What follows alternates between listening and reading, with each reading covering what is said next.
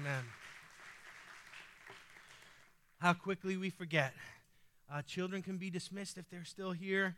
Let's get our Bibles out. Proverbs 6. We've been preaching our way through Proverbs 6. We're into verse 27 through 29 will be our focus this morning. So if you get your Bible out to Proverbs 26 and you put your finger on verse 27, I'm sorry, Proverbs 6. Uh, if anybody's listened to me, I don't know. He's like, he's not making sense up there. We're going to Proverbs 6. So, Proverbs 6, verse 27. Get yourself there. I'm going to bless the word and then I'm going to read it to you. Father, I pray this morning, Lord God, that as we've entered into your courts with worship, as we've taken a moment to remember uh, the sacrifice and the wake up call to our nation, Lord, that our hearts are ready to receive the word this morning. Bless your word this morning. Let these three verses come alive to us. And Father, though they may shake us in some ways, let the truth and the principles find good ground in our hearts so that they would be in us forever, that they would keep us and steer us according to your great wisdom. We prayed in Jesus' name, and the church said, Amen. Proverbs 6, starting in verse 27. Listen. Can a man take fire in his bosom and his clothes not be burned? Can one walk on hot coals and his feet not be seared? So is he who goes into his neighbor's wife. Whoever touches her will not be innocent.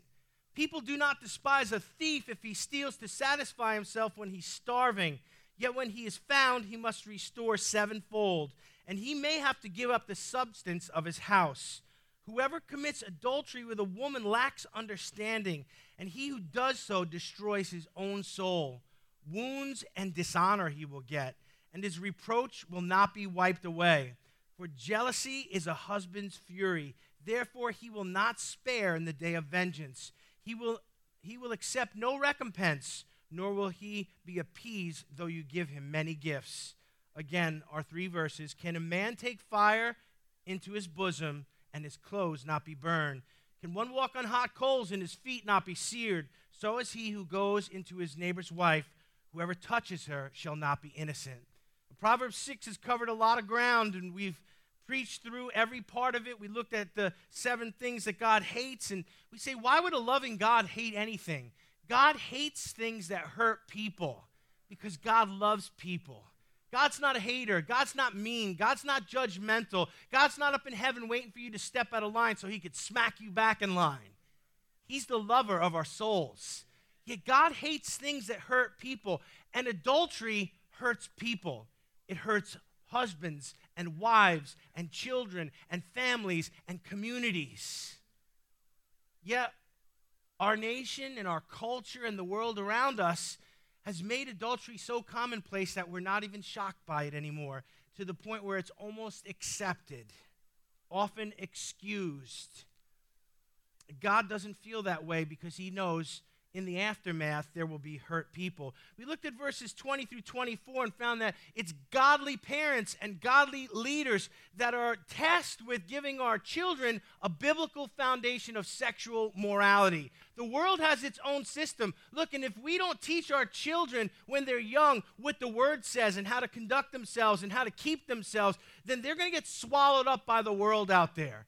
So thank God for godly parents. Thank God for godly leaders. Thank God for preachers and teachers and evangelists who will share the word in truth and challenge a generation to be moral according to God's word. It's our task to do, so let's do it and let's sow it into our children. Verse 24 through 26, the last time we were together here, it served as a warning against sexual predators and uh, adultery and prostitution and human trafficking and all of these things that we might not want to talk about in church, but they're happening all around us in the world. Right now, today, with our border open, we are having cartels traffic people through to using sex trade and, and uh, all kinds of debauchery that's going on in the United States of America. The, closing the border is not about and racism. It's about keeping drugs out. It's about keeping sexual immorality out. It's about keeping fentanyl out. It's about keeping terrorism out. Amen. Was just talking to someone this morning. Right now, there's hundreds of people from terrorist backed nations running loose in our country, and we have no idea if they're a security risk or where they are right now. And we're talking about 9 11 today. And how does that happen again? By us not being vigilant.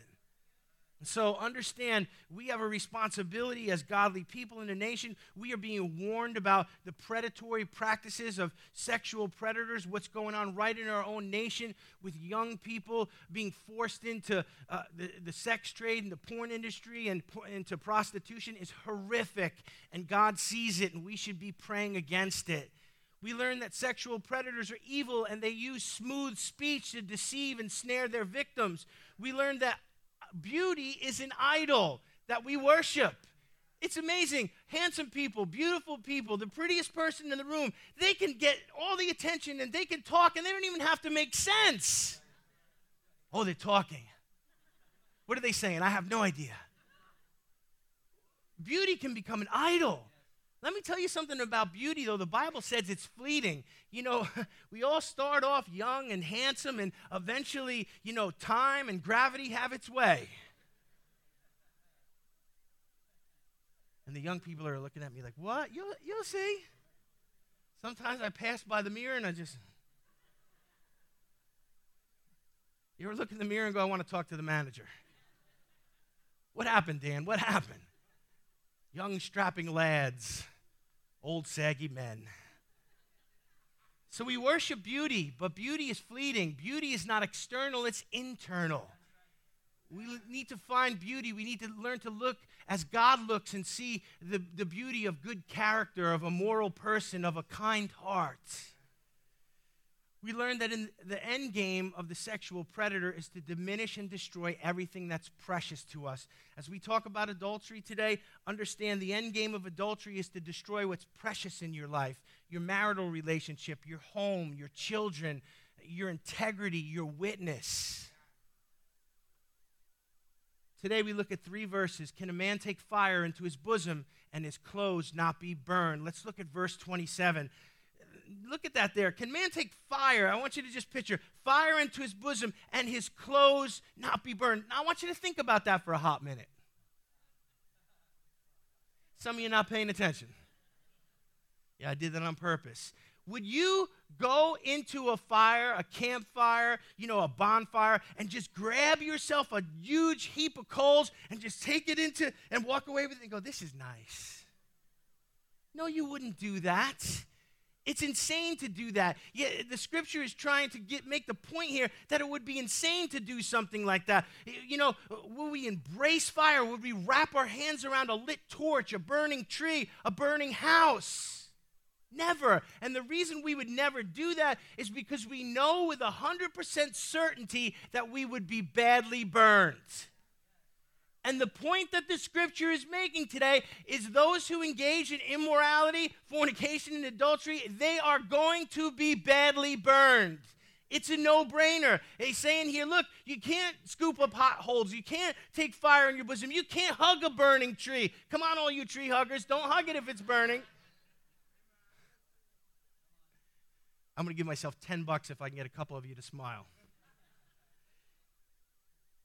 Sexual immorality will burn us every time. If you play with fire, you're going to get burned with 100% certainty. If you scoop up hot coals, you're going to get burned. And those who willingly embrace uh, these things that the Bible warns us against are being reckless and playing a dangerous game. It's, you know, it's like playing a game of Russian roulette.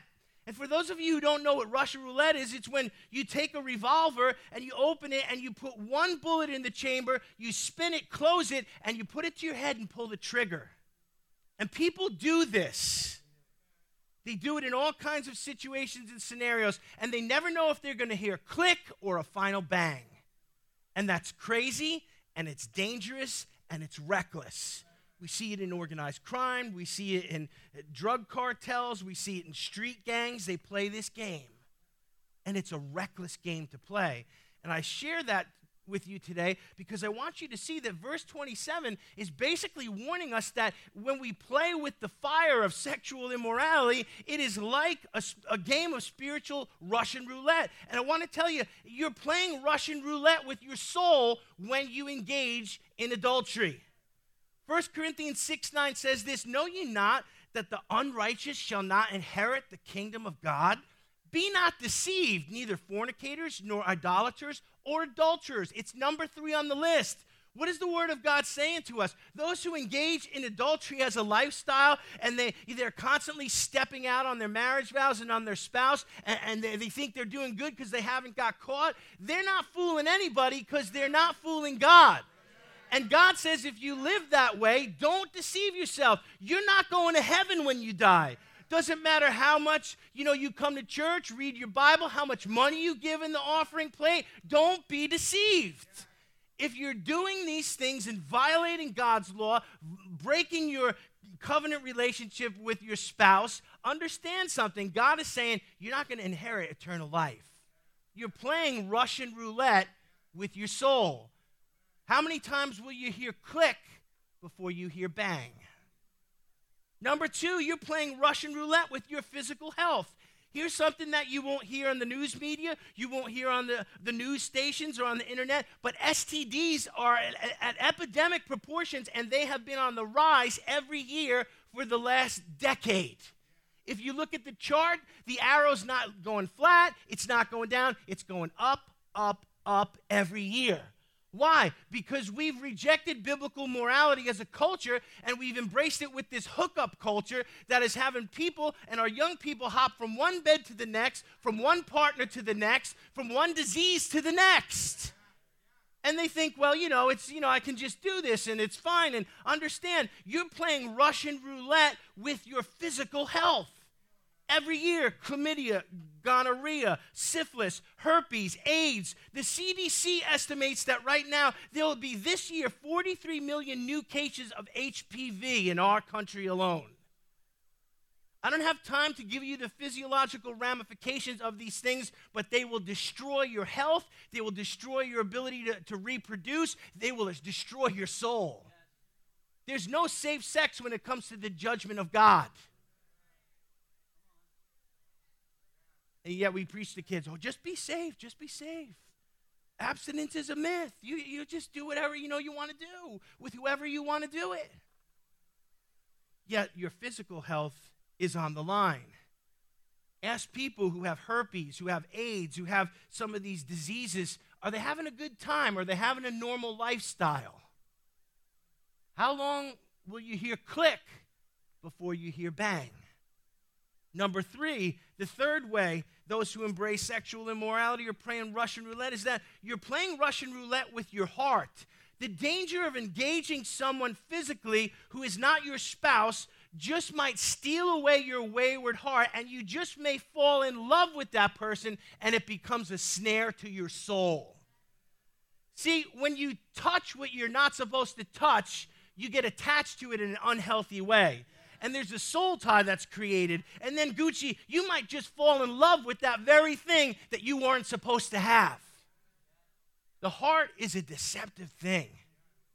And you say, well, they're a good person, they're kind, they're gentle, they listen to me, they, they, they desire me, and all of these things are a trick and a trap. And if you don't think it's true, the Bible warns us because many of the kings of Israel made this mistake. Listen to 1 Kings 11 12. Now, King Solomon loved many foreign women along with the daughter of Pharaoh the Moabites, the Ammonites, the Edomites, all the ites.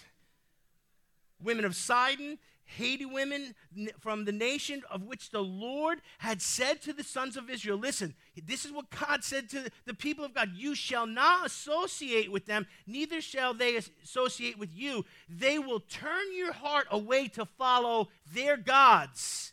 Solomon clung to these in love.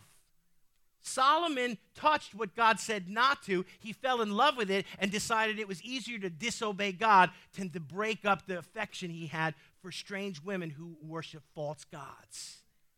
And understand something spiritual adultery and physical adultery work together. If you'll cross the line and break your marriage covenant and commit physical adultery, it won't be long before you commit spiritual adultery and walk away from God. That's why he said, Don't marry them. Don't fall in love with them. They'll get you to worship their gods. You get into a relationship that destroys your marriage, sucks you back into the world, and keeps you away from God. How long will you hear the click before you hear the bang. Adultery is a dangerous game to play. Verse 28 is an interesting verse. It says, Can one walk on hot coals and his feet not be seared? You know, as I was studying this the last week here, I would say that many people in our generation would say, Yeah, you could do that. Because why? We've all seen people on TV or on game shows or on things, or movies, and what do they do? They walk on the coals. And you say, what? Right, that, ah, what, what is that? It's a trick. You say, well, Pastor, yeah, we've seen people do that. Can someone walk on the coals? Yeah, I saw it on TV. It's a magic trick. It's a trick. And, and that's exactly what I want you to see here. People are, think they can do certain things and, and it's not going to damage them, but it's a trick. And here's why because that's done in a controlled environment at the right pace over a short distance where the coals are at a certain temperature and they do it and it's controlled and bang, it, happens. But understand something if the walk is too long or you move too slow or the perspiration wicks out of your feet too fast, you're going to be painfully burned, badly scarred. And the Bible warns can you walk on the hot coals and your feet not be seared? And the, the, the trick is that, you know, the enemy wants you to believe this about adultery. I can do it and I'll get away with it. I won't be hurt. I can do this and nothing's going to happen to me. I've seen other people do it and they've come out just fine. I've had people that I was in counsel with that had stepped out of their marriage and were, were in uh, the adulterous relationships telling me about David. Come on, Pastor, look, David did it. Why can't I do it? And you know what the answer was? When David did it, it cost him so much that we need to look at what the scripture says. The Bible says that, you know, David was caught in this thing, and the, the prophet Nathan exposes him. And what? The baby he conceived with Bathsheba dies, and he holds it in his arms.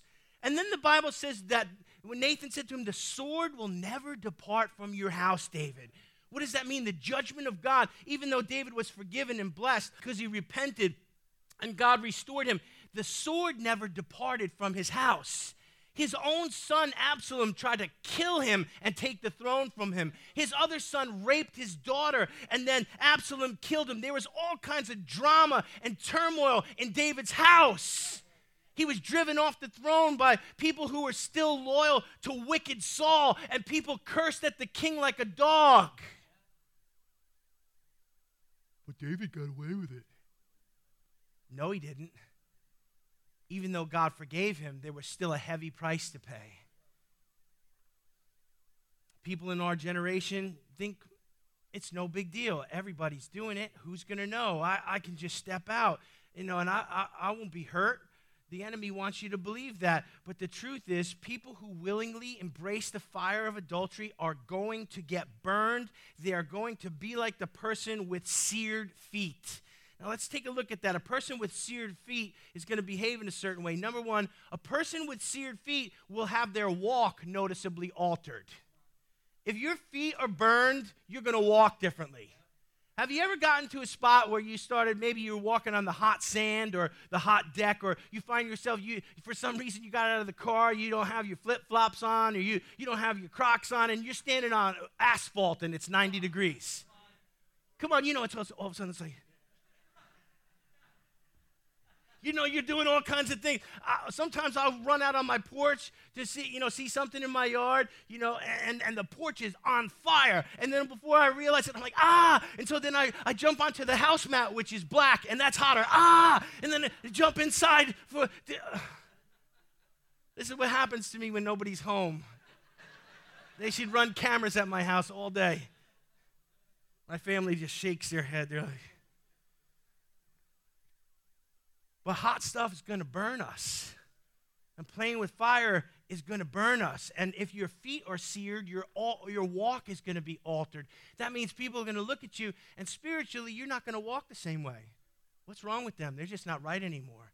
They don't have joy anymore. They, their countenance is always down. They're, they're bitter now. They, they look unhappy. Before they were Christians and they loved Jesus and they had joy, and now they look like us.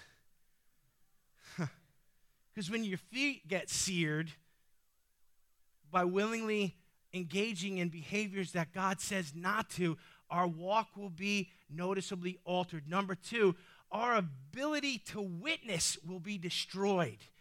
When your feet are burned, you will not be able to carry the gospel. You see, Pastor, where do you get that from? Listen to Romans 10 15. But how are they to preach unless they are sent? Just as it is written, listen, how beautiful are the feet of those who bring good news. See, when we bring the gospel, it's good news, and it's our feet that bring the good news. Now, if our feet are horribly burned, we don't bring the good news in a way anymore because people don't want to hear about Jesus from someone who is immoral and exposed, and, and everybody knows what they did. And now all of a sudden, they don't want to hear about Jesus from you. Your witness has been destroyed. Your feet have been seared. Look what it says in Ephesians 6:15, and your feet are to be shod with the preparation of the gospel of peace. We're to carry the gospel everywhere we go. Our feet are the vehicle that brings our witness before men. And when our feet are burned and seared, people don't want to hear it from us. Why do you think a man like Billy Graham was able to gain audience with all presidents and even the queen and all these people? Why do they want to hear from him? Because he was a godly man, because he wasn't burned by immorality. And they could see he walked what he talked, and they wanted to hear from him. Having our feet seared by sexual sin will destroy our witness it will noticeably alter our walk. And number three, it will eventually become a public spectacle. Now, the devil will tell you, now you can do this. No one's going to know. We'll keep it on the, no, you know, it's going to be hush hush. No one's ever going to find out. what I found out in 53 years is everybody always finds out. And, and there's no shortage of people that'll spread rumors, spread gossip. Man, once they get, there's some people that just get something and they'll spread it everywhere.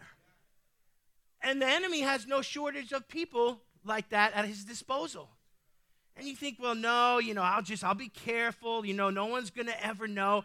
And, and you know what? Luke 12, 2 through 3 assures us that that will never be the case. Listen to Luke 12, 2 and 3. But there is nothing covered up that will not be revealed. Let's just stop there for a second. Which part of nothing do you think you can squeak by with?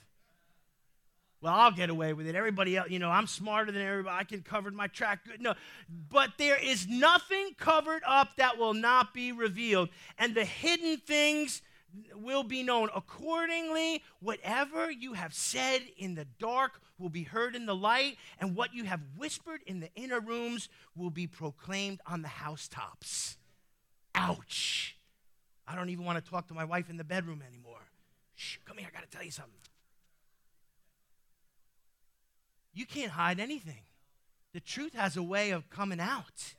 The truth has a way of, it might take some time. It, it might, you know, but listen, it always comes out.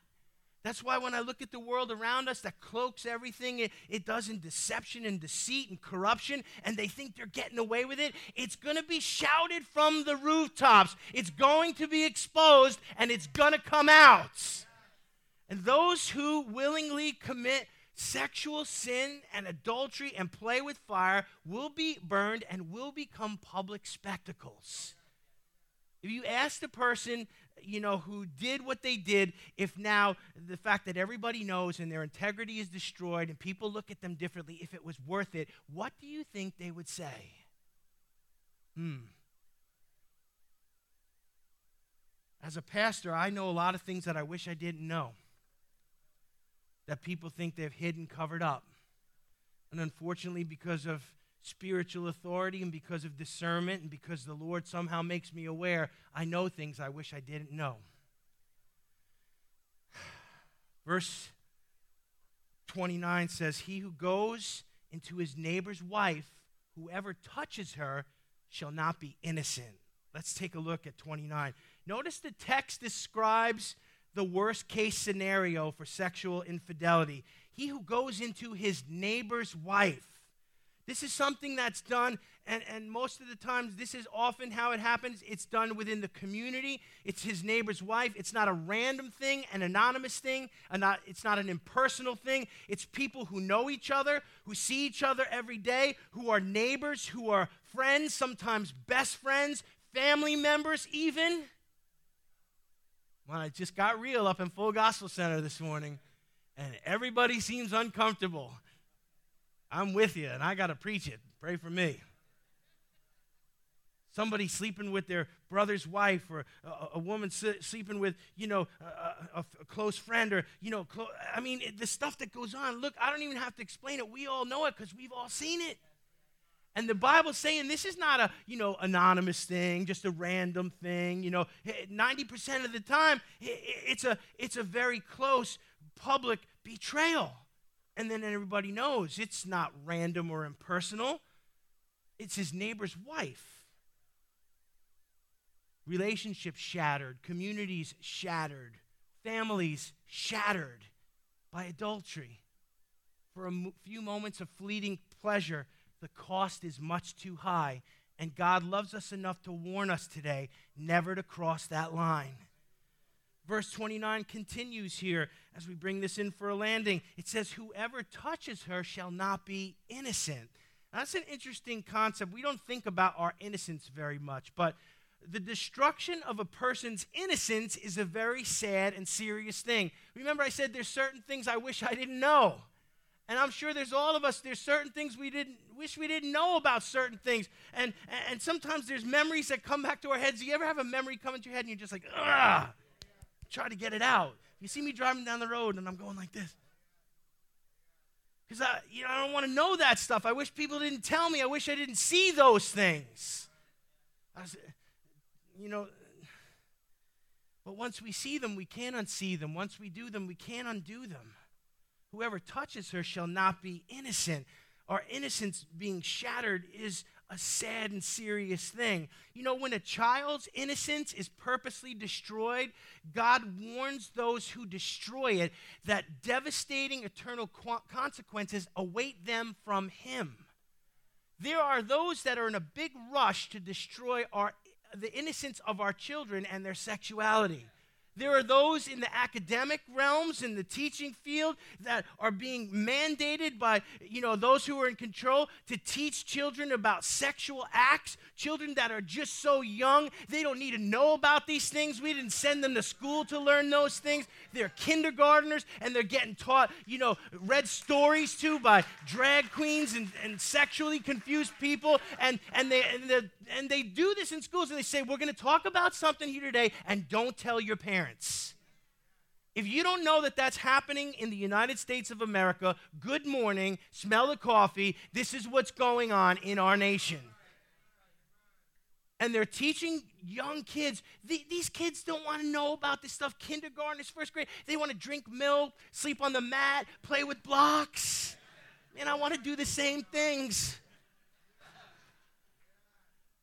But there are those who are purposely exposing them to things and destroying their innocence. Why? Because they know they can't convince them when they get older. And if their parents teach them morality and truth, or if they learn it in church, we've got to get them when they're young and tell them what we want them to think.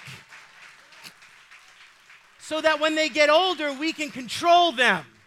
If you don't see the devil's fingerprints all over that, I'm going to get the Holy Ghost jumper cables out and wake you up. It's clear. Let's go. Mm. So, those who purposely destroy a child's innocence, God says, you know what? I see what you're doing, and judgment awaits. Listen, uh, listen to Matthew 18, 5 through 7. For whoever receives one such child in my name receives me. This is Jesus talking. Listen to verse 6. But whoever causes one of these little ones who believe in me to sin, it would be better for him to have a heavy millstone hung around his neck so that he would be drowned in the depths of the sea. God sees what's going on. God sees how the innocence of children is being assaulted and perverted, and, and they're trying to subvert them, and they're trying to weed out the Judeo Christian ethics that have made this nation great, and that they have an agenda. And God says, I see what you're doing, and a millstone awaits you, judgment awaits you. You might think you're in control now, you might think you're getting away with it, you might think you can fool the parents or you can control us, but listen, God Almighty says, I will judge those who destroy the innocence of our children. It's coming. It's coming. For those of you who don't know what a millstone is, it's not a little petite piece of jewelry. It's a huge, heavy rock that was used to grind grain into flour. And listen, you can't swim with one on your neck. They're not like water wingies. You're going to sink to the depths of the sea. And God says it would be better for you to die that way than to face the judgment when you've shattered the innocence of children. Innocence is something that is precious, that should be protected. And, when it, children are assaulted, it's just mind boggling. The person who says, Well, you know, I, I don't want to be ignorant of things that are going on. I want to be, I want to know what's going on. You know, I don't want to be ignorant of, you know, this or that or naive. Listen, there's certain things it's okay to be ignorant of. There's certain things that we don't have to know about. That's us preserving our innocence. You know, I've never smoked crack, but I've seen what it does to people, so I don't have to experience it to say, well, you know, I really know what's going on with this. I remember being in ministry, Pastor Mike, you remember being in the city, walking through some of the parks during the crack epidemic in the late 80s, where there was crack vials just crunching under our feet. And we're walking and we're seeing people like human debris laying everywhere, just eh, who have been stripped into the bondage of this drug, laying in their own urine and feces. Telling the truth? Hmm. Well, I just want to know what's going on. I just want to be innocent. be excellent as what is good. Be innocent of evil. Amen. Preserve your innocence today. There are lines we should never cross because once we've crossed them, we can't uncross them. God forgives, God restores, but once our innocence is shattered, we're going to carry some degree of that damage till the day we die. And there could even be a price that will cost us. You say, Pastor, no, that's not true. You know, once I'm forgiven, there's no consequences. Oh, I knew you'd say that, so I have three biblical examples for you. Number one, let's look at David here in First Chronicles 28 1 through 3. David was a man after God God's own heart. There's more text in the Bible documenting the life of David than any other Bible character that's in there. He got more airtime than anybody else. God said he's a man after my own heart. But listen what sin cost David here in 1 Chronicles 28 1 through 3. And David assembled all the princes of Israel, the princes of the tribes, and the captains of the companies that ministered to the king by course, and the captains over the thousands, and the captains over the hundreds, and the stewards over all the substance and possession of the king and of his sons with the officers and with the mighty men and with the valiant men unto Jerusalem. So David assembled everybody, and he says this in verse 2 Then David, the king, stood up upon his feet and said, Hear me, my brethren and my people. As for me, I had it in my heart to build a house of rest for the ark of the covenant of the Lord and for the footstool of our God, and had made ready for the building. But God said to me, Thou shalt not build a house for my name, because thou hast been a man of war and hast shed blood. Now let's unpack this here today. David wanted to build a place for the presence of God. He wanted to build a tabernacle. And God said, Oh, oh not so fast. You're not going to build it because you've done some things on the battlefield that crossed the line and you've done some things. David killed hundreds, maybe thousands of Philistines in combat, and God never judged him for it, but he killed one innocent man, Uriah, and he spilled his blood to take his wife Bathsheba, and God said, You're a bloody man. You say, but God forgave David. David repented. That's right. And God said to him, I forgive you, but because of what you've done, that immorality and that sin, you will not do this. It cost him something, and I want you to see that. He was a man after God's own heart, but he had done some things that had innocent blood on his hands. And it cost him some spiritual opportunities.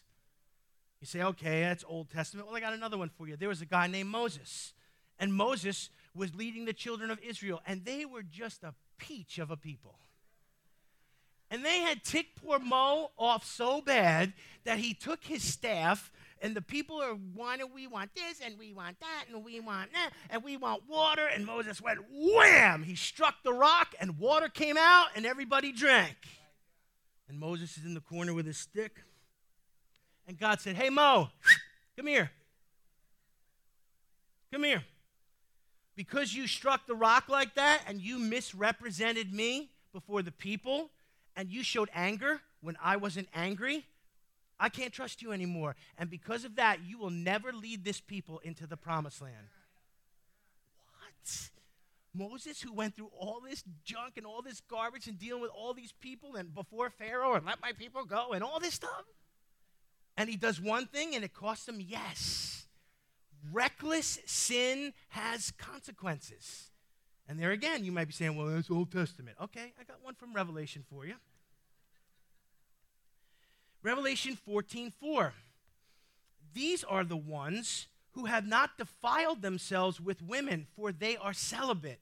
These are the ones who follow the Lamb wherever he goes. They have been purchased from mankind as firstfruits to God and unto the Lamb. So there are people in eternity who didn't engage in sexual immorality and offered themselves to God as uh, offering their celibacy. And listen, he says, I'm going to reward you for that. Now, I want you to understand one thing the marriage is, you don't defile yourself in marriage, sex is not dirty. In fact, Hebrews 13, 4 says, Marriage is honorable among all men, and the marriage bed is undefiled. But fornicators and adulterers, God will judge. Listen, marriage doesn't defile you. Sex was God's idea.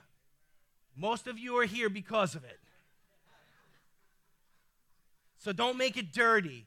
Religion likes to make it dirty but it's not. The defilement here was that these guys didn't give themselves over to sexual immorality, and God rewarded them and not others in eternity.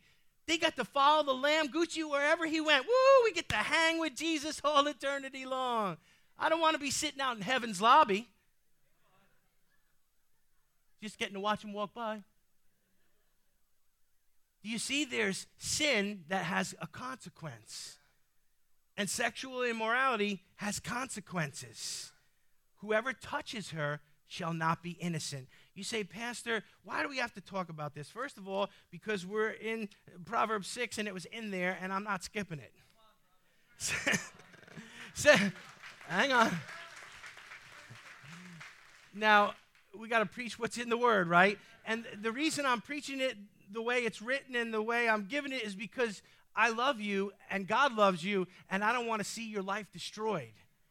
And if you're out there today and you're flirting with the idea of stepping out on your marriage, if you're, uh, you know, there's people at the office that give you so much, oh, they listen to me. Oh, they really like me. They always comment about my new shirt.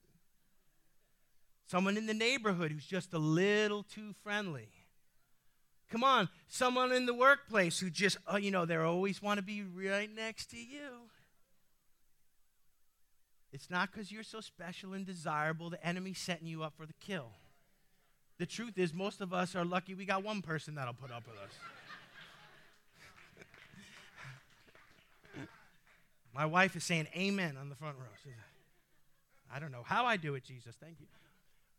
But understand, God wants to warn us today. And you say, well, it's, it's, uncomfortable. I understand. But God loves us enough. If you're in that position where the enemy's targeting you and he's setting you up, stop and run and get out of that situation. Don't entertain it. Don't mess around with it. It's not going to be what he's telling you it's going to be, it's going to be destructive. Next time we're together on this text, we're going to finish up, God willing, verses 30 through 35. But today, we just took those three verses, and I pray that they have stuck in our hearts, and that if we need to right our course or make decisions to avoid certain situations that the Holy Spirit's illuminated today, that we would make those corrections. Let's bow our heads. Father, I pray today that your people would hear your call to sexual purity. Father, I pray for young people today who are immersed in a world that is so permissive and immoral. Father, that these things that uh, the word tells us to avoid because they'll destroy our souls are being propped up and forced down our children's throats from the time they can sit at a school desk. But I pray for our young people today that they would choose your way and that they would know to save themselves and keep themselves from the, from the brokenness and the destruction of immorality. And for our marriages, Lord, where the, the divorce rate in the church mirrors that of the world, Father, it should not be so. But help us, Lord, to, to love and serve and honor uh, you by honoring our marriage commitments, to meet one another's needs, to not uh, war against each other, but to love one another as you intended. Marriage is to be a model of Christ and the bride and the church. Help our marriages to model that. Father, and if we need help, I pray, Lord God, that we would come get it. I pray it in Jesus' name. Amen. Amen. Let's give him a hand clap of praise this morning.